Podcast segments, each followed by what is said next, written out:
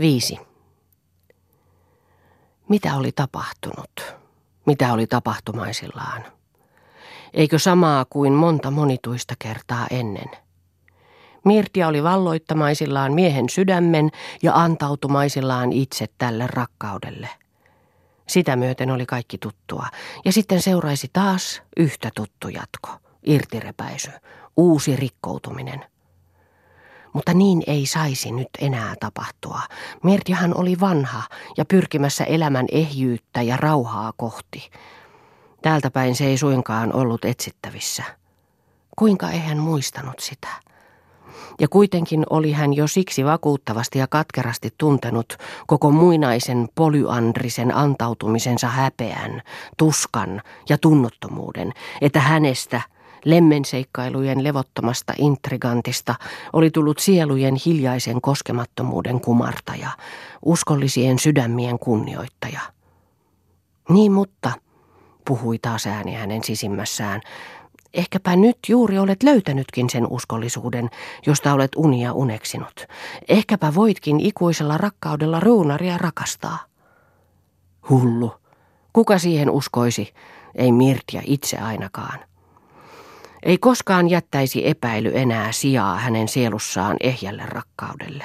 Ei koskaan voisi hän enää ketään omistaa, niin kuin ei kukaan häntä. Monista pitelyistä särkynyttä pirstaa. Erota. Erota hänen täytyi. Ainakin siitä, jota hän rakasti. Mutta ruunarille oli hän luvannut olla suora. Ehdottomasti, peljättävästi. Nyt, nyt oli se hetki tullut. Ja pyhän tulen palossa kirjoitti Mirtia, sinä ylväs ja koskematon sielu, minä rakastan sinua.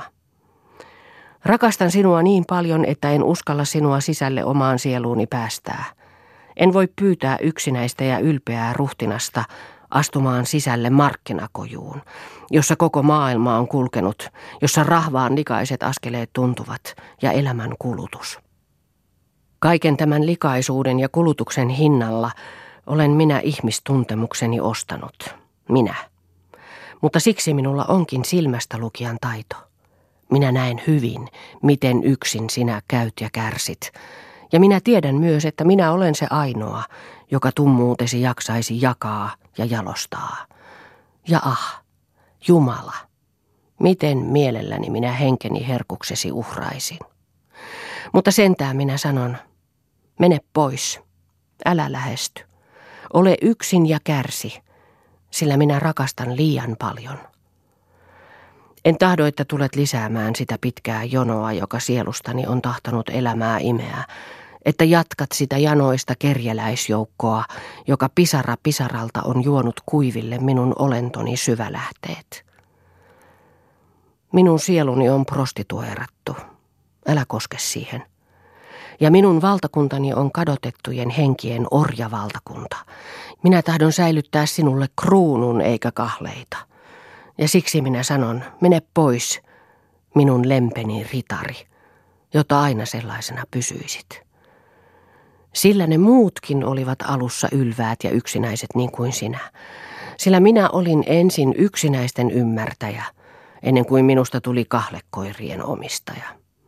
Mene pois yksin ja ymmärtämättömänä, niin kuin sinä tulit, ja säilytä itsesi ja suljettu suuruutesi. Minä olen kaiken sen jo hukannut, ja siksi en ole sinun arvoisesi. Mikä minussa sisältöä on, se on miljoonina pirstaleina – ja jos se maailman tuulihin haihtuukin, ah, ei se ole niin surullinen asia, minun ystäväni. Mutta minun rehellisyyteni on ollut minun alennukseni alku. Sillä minä olen saanut niin paljon, ja aina olen minä antanut takaisin samalla mitalla. Se on ollut sellainen se minun surullisen kunniantuntoni vaatimus. Ah, mutta jokainen uusi sielu, joka minun kunniakseni on uhrattu, on ollut vain uusi nöyryytys ja häpeä ylpeälle koskemattomuudelleni. Joka ainoasta kerrasta on tumma verinen uhrisauhu sieluani mustannut. Ja nyt se on kuin kuluneeksi käytetty alttari, jonka pyhyys aikojen pitkään on syntisten sydämistä tahraantunut. Jos olet suuria ylväs, älä polvistu saman alttarin juureen, jota kaikkien polvet ovat kuluttaneet. Rakenna itsellesi oma ja puhdas, minun ystäväni. Tämän kirjoitettuaan tunsi Mirtia omituista helpotusta. Hänestä tuntui melkein kuin olisi hän pelastanut ihmishengen. Kuin olisi hän kerrankin ollut epäitsekäs. Hän sulki kirjeen kuin oman kuolemantuomionsa, sydän raskaana, mutta otsa ja silmä kirkkaana. Sekään ainoa kyynel, joka väkisten oli puristautunut esiin, ei päässyt putoamaan, vaan jäi riippumaan ripsiin.